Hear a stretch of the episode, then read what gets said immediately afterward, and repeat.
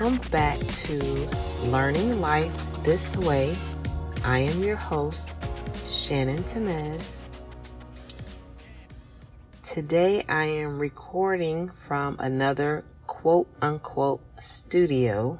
it is actually my husband's car because my car is in the shop right now the battery light came on. Not quite sure if it's the battery or the alternator. Let's hope and pray it's the battery. Um, yeah. so, because I'm dealing with that, it got me to thinking the old saying, when it rains, it pours. So, recently we did a home equity loan to get some of our bills in order, especially credit card bills. And I'm like, I just do not want to touch credit cards like that anymore.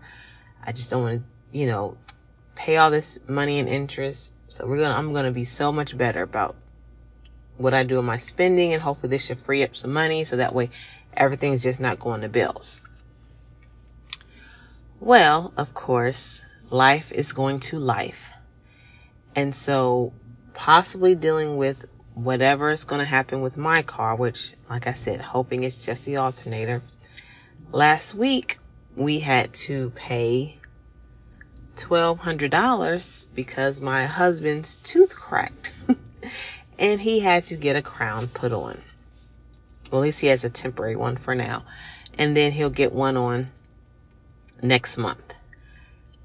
But it's like the more and more I try to resist and not touching my credit card, the more I have to feel like I have to touch it. So that has me thinking that I have to not necessarily change my finances and get stuck in that, but change my mindset. And so these are ways that I have to remind myself to stay positive. Because like the other saying is, what resists persists. So the more and more I dread wanting to touch my credit card, the more and more things come up to where I have to swipe it. Because I can't speak for other people, but I don't have an extra $1,200 in my bank account. So that's where this comes into play. I have to keep telling myself, stop worrying about not spending your credit card because you're going to have to keep spending it.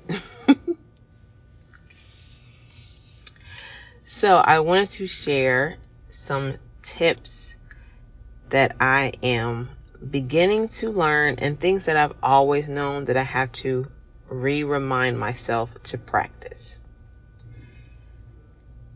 And these are tips on staying positive and not getting caught up in the woe is me. So, of course, last week, like, why are these things coming up? I don't want to, you know, do this $1,200. But on the one hand, I'm just grateful that the funds were available so that way my husband could fix his tooth. And also being grateful that all my bills were paid. And thinking about at least I have the money I need to put food on the table for myself and my family. So remembering that sometimes helps me to not get caught up in, oh God, there's another bill and this is just more things that we have to worry about. Find the gratitude. Find something in your situation to be grateful about. And another thing is talking. Just talking to friends and family. Yes, I might inform them of what we're dealing with, but I don't sit there and have a pity party. I don't sit there and cry to them and why is this happening to me? Life is so hard. Nope, we're not going to do that. I may inform them just to say, yeah, this is what we're dealing with and cracked his tooth. We're going to get it fixed or now the battery light is going off in the car. That's another thing we got to deal with. I would say right now more so the money aspect that I get upset about is more so just interfering with my time to where I can be at home and trying to relax. That kind of gets me more upset than anything. But yeah, so don't dwell on it. You can talk to people, but then also talking to people helps you get your mind off of it. Listen to what they're going through or my best friend and I, we've been talking like every morning. She'll call me like around 7:15 ish when I'm dropping the my boys off at school. And that's our time to just catch up with each other, talk about what's going on. She's got a cute little six month old, so we can talk about baby Chloe. So yeah, that takes my mind off of it. And another thing is sometimes journaling, which I do quite often, but you know, journal what you're going through or just journal about other things. I've been getting more into like prompted journals and like shadow work. So even if it's not this situation that I'm thinking about, far as money, it can be any other situation. It can be anything else that pops up in my mind that I feel like I need to work through that has nothing to do with money. And again, that takes my mind off money. and one of my favorite things to do to just get out of it is to do something active. I enjoy taking walks, which I did one with this morning with my daughter. And I took her around a little pond and we saw some wildlife, turtles, and a snake, which, but luckily it was away from us, but still, I saw it. but going for walks and then also dancing. I do a dance workout class at least twice a week on Friday, I can do a Zumba class, but dancing takes my mind off of anything I'm worried about. The only thing I'm worried about in dance is getting the moves right. because I tend to be in the front just because, not that I think I'm better than other people, I don't like other people in my way. Like, I just don't like my view obstructed. So I just prefer to be in the front. But a challenge that I have now being in the front is my weight. I don't like to look at myself now because of how much weight I've gained, which I'm working on it. So it's best for me to just be in front of the door and not so much that I'm avoiding myself, but because I'm not looking at every little thing, it just allows me to just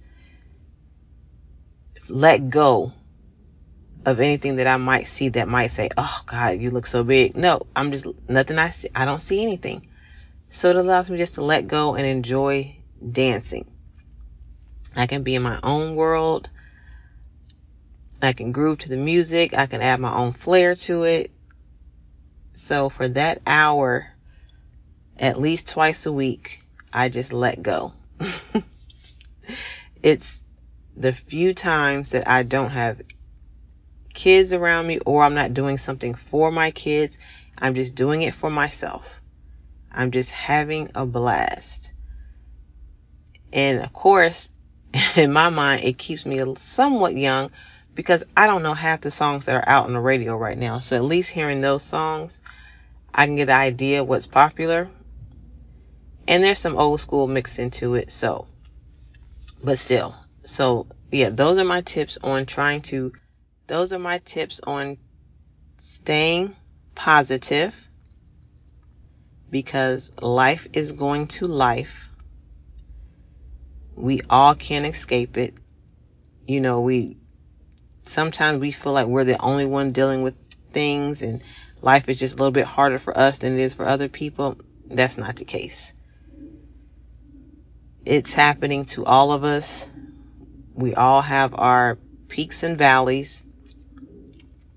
And the best thing for me to remember is it's going to get better. It has to get better because it can always be worse.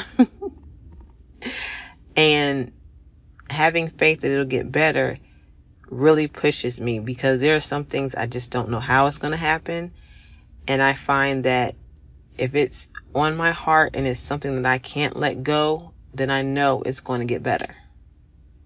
Like I just know it. I can't let it go. So obviously, God is putting this on my heart for a reason.